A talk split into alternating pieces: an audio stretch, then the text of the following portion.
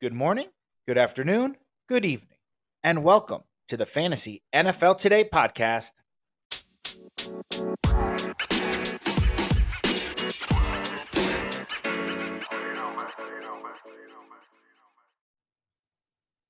Oh my gosh. Does anybody else feel like total crap the Monday after the Super Bowl, or is it just me? I'm pretty sure it's everybody out there. And I, you know, I'm going to start with a rant today because I'm tired, I'm worn out, but so is everybody else. I don't understand why we just can't move the Super Bowl to the Saturday or why we can't just move the Super Bowl to President the day before President's Day on a Monday when majority of the people in this country have off or even move President's Day to Monday, which would have been today. I just don't understand it. It's like they want us to suffer because everybody's drinking all day long, eating all the crap all day long for Super Bowl parties, and then they force us to go to work.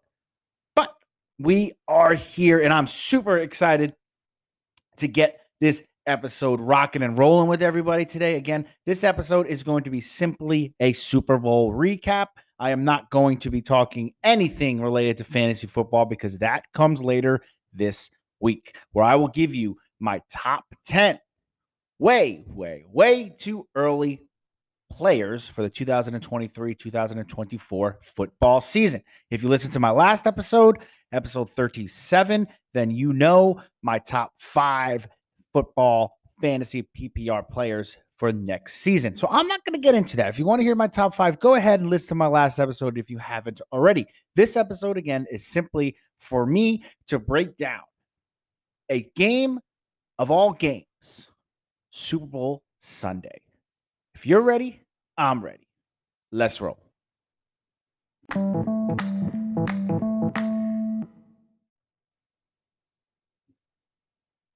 My final score prediction, which I recorded last week on last week's last episode, was a final score of the Kansas City Chiefs winning 31 to 28.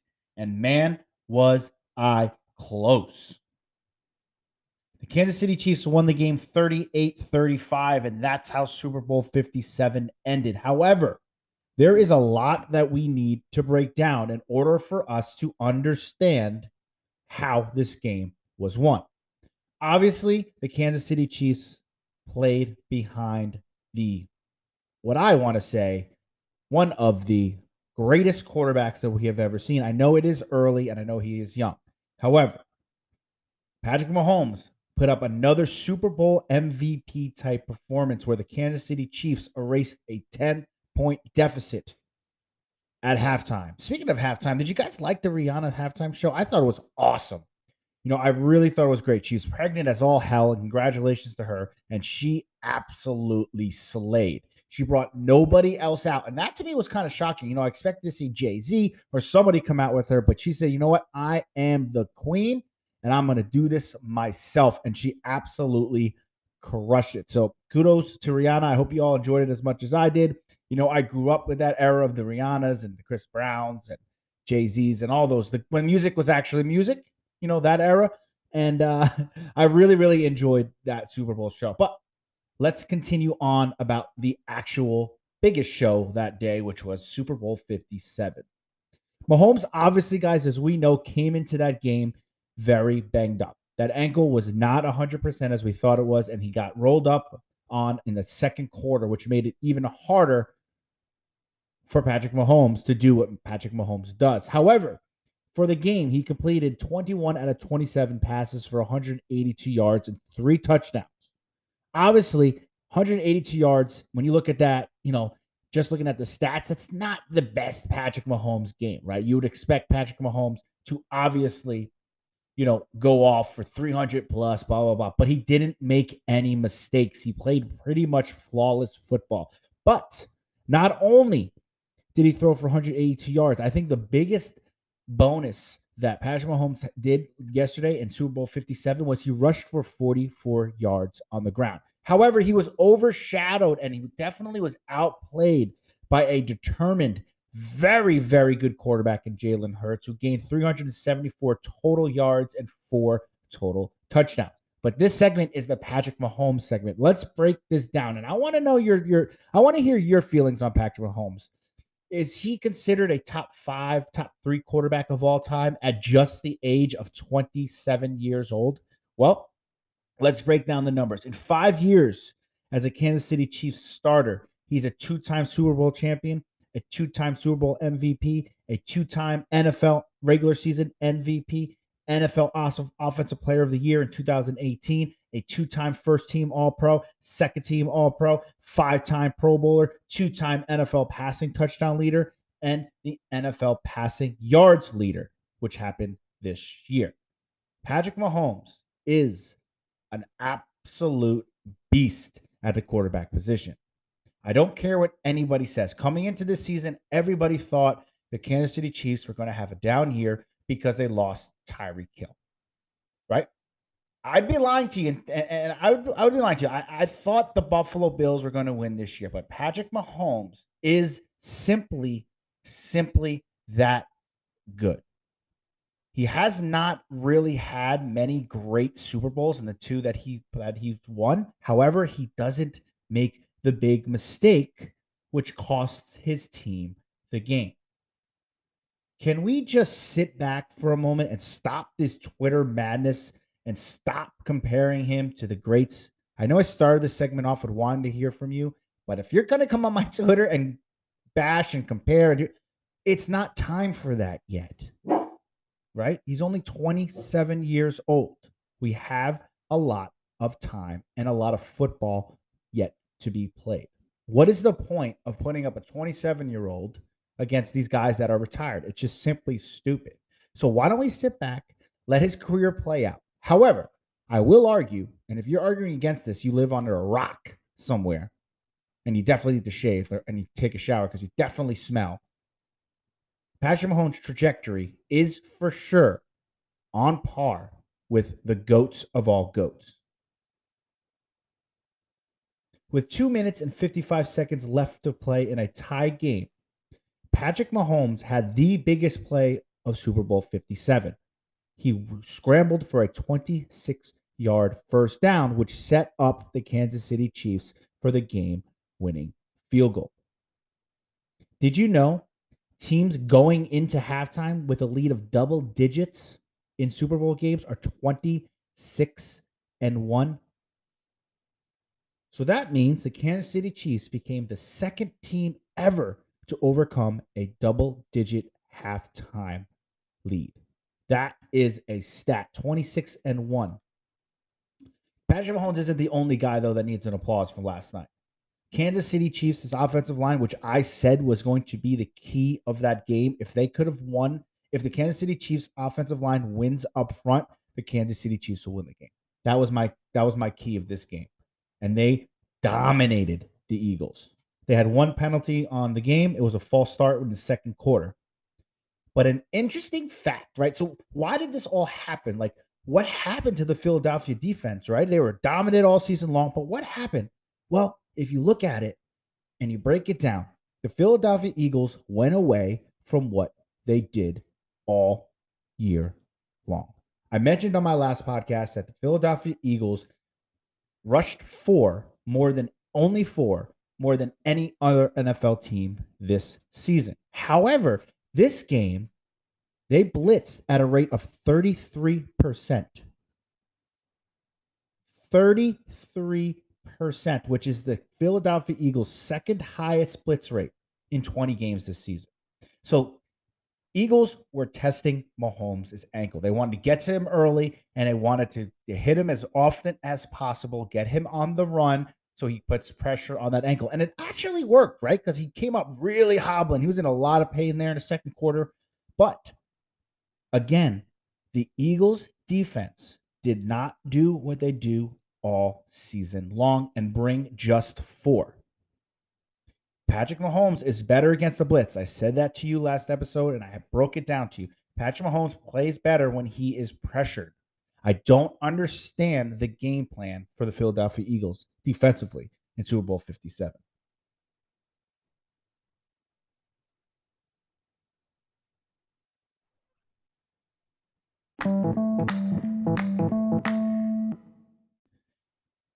Next up on the agenda is a call that everybody and their mamas were crying and moaning about.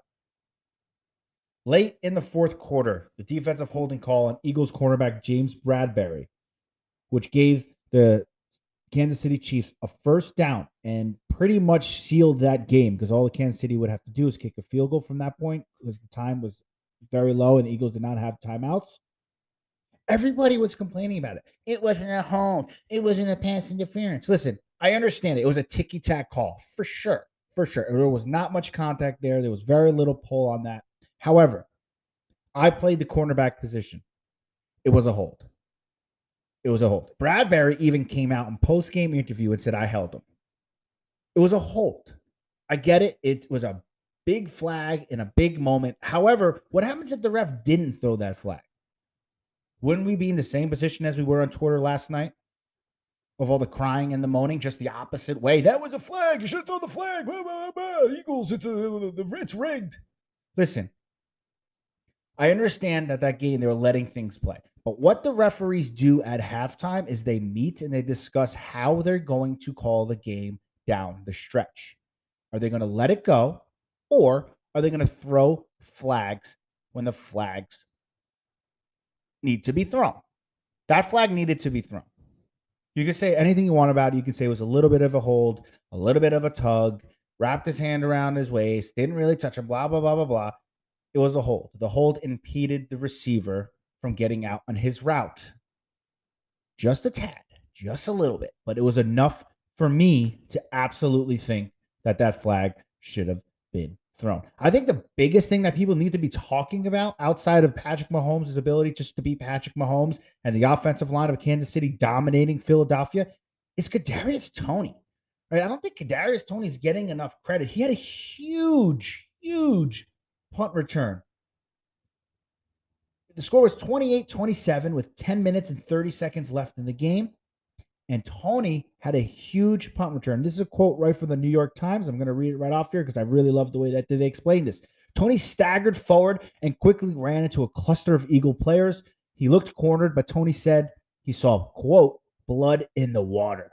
He knew there was open field to his right if he could get there. Toney's momentum had been carrying him to the left, as he reversed course. Zach Pascal, receiver for the Philadelphia Eagles, dove at Toney's ankles. Toney slipped past Pascal and saw white jersey to his right. I mean, there was a wall of blockers, guys. If you go back and watch it, that was perfectly set up for a cutback, and Toney read that absolutely perfectly.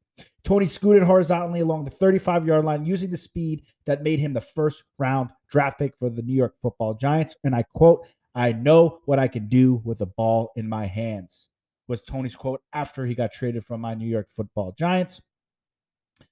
Toney continued to sprint outside the numbers and cut it upfield at the 50 yard line, where he was eventually pushed out of bounds after a 65 yard run on the five yard line. Guys, this play was absolutely huge. I feel like this was a really big momentum switch. I get it. Kansas City was winning, but Philadelphia seemed to be dominating that game at all, all facets. I mean, if you look at the stats, Philadelphia should have won that game, right? But magic is magic, and the big play happened. And Kadarius Toney had the big play, and then Mahomes' run there uh, in the late in the fourth quarter and put him in field goal range was absolutely huge. In Super Bowls, guys, sometimes it's not the team that outplays the other team; it's a team that has the ability to get it done when it means the most. That was an absolute huge punt return.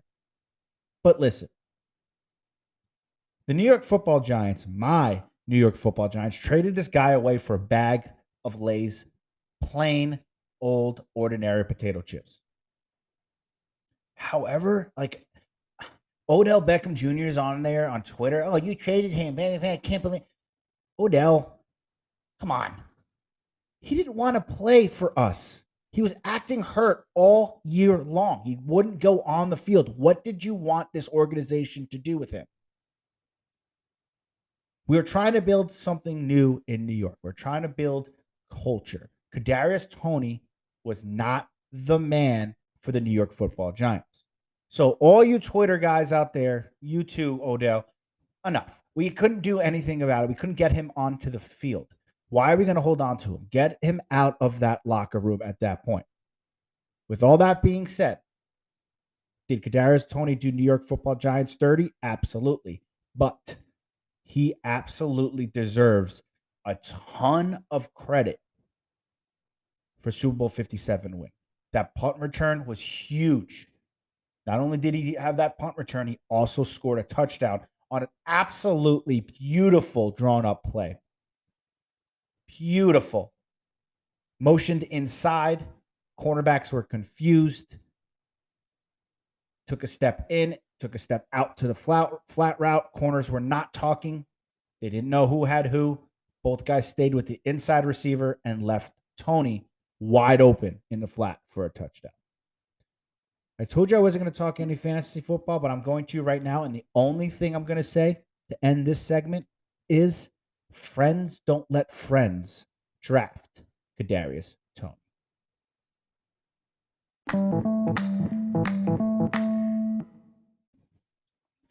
To end this episode, you know, I'm just going to give you my feelings on last night's game real quick. Obviously, I just broke it down for you. I told you about the big plays in which I felt swung that game in the Kansas City Kansas City Chiefs' favor. However, as a whole, I thought that was an okay Super Bowl, right? I, I don't know. There was a lot of scoring, a lot of blah blah blah. I just, I don't know. I, I thought, I don't know. I just wasn't like blown away by that game. Call me a hater. Call me anything you want. Call me because I'm a Philadelphia Eagles. I despise the Philadelphia Eagles. Say whatever you want. But I just, I don't know. I just couldn't really fully invest as much as I usually do in Super Bowl games. I don't know. I don't. I really don't know what it was. I'm not really sure what it was. Um, all I know is that I felt Kansas City was going to win that game. I felt the biggest key to that game was Kansas City's offensive line. If they could protect Patrick Mahomes long enough for him to get the ball out of his hands, keep the the defenders out of his face, they would win the game. And that's what they did. They protected him enough for Patrick Mahomes to win that game. And surprisingly, they won that game by his feet, meaning that that run, 26 yard run late in the fourth, was the seal that sealed that game for the Kansas City Chiefs. I'm going to end this episode with the final thought of let's stop comparing Patrick Mahomes to every quarterback that's ever played the NFL. He's 27 years old.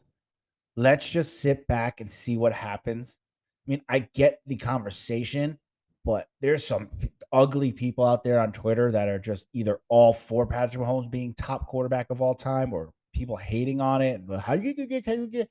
Just let him play the game, sit back and enjoy the ride. As long as Patrick Mahomes is playing quarterback and Travis Kelce is at tight end and Andy Reid and Bell- Bellamy is the calling plays for this Kansas City Chiefs team, I'm all in on Patrick Mahomes. I hope you guys are recovering just a little bit better than I am right now. I'm struggling, like I said earlier in this episode. It's been a long day of work today. And I'm looking forward to hitting the couch, relaxing, and getting to bed early tonight. Just a reminder get on my Twitter at my Twitter handles at JP Sticko. Please get on there, follow me, and ask me fantasy football questions. Now is the time to start preparing. Do not wait. Do do not do not do not wait. Very important right now to start listening to podcasts, getting on Twitter, following people that tweet about fantasy football. I'm telling you, you'll have a leg up in front of every other competitor in your league. If you want to win money, it starts now. Y'all have a wonderful rest of your Monday. Hope you all get a good night's sleep and you wake up nice and refreshed for Tuesday. I'll be back either Wednesday or Thursday where I'm really going to start ramping up my fantasy football content.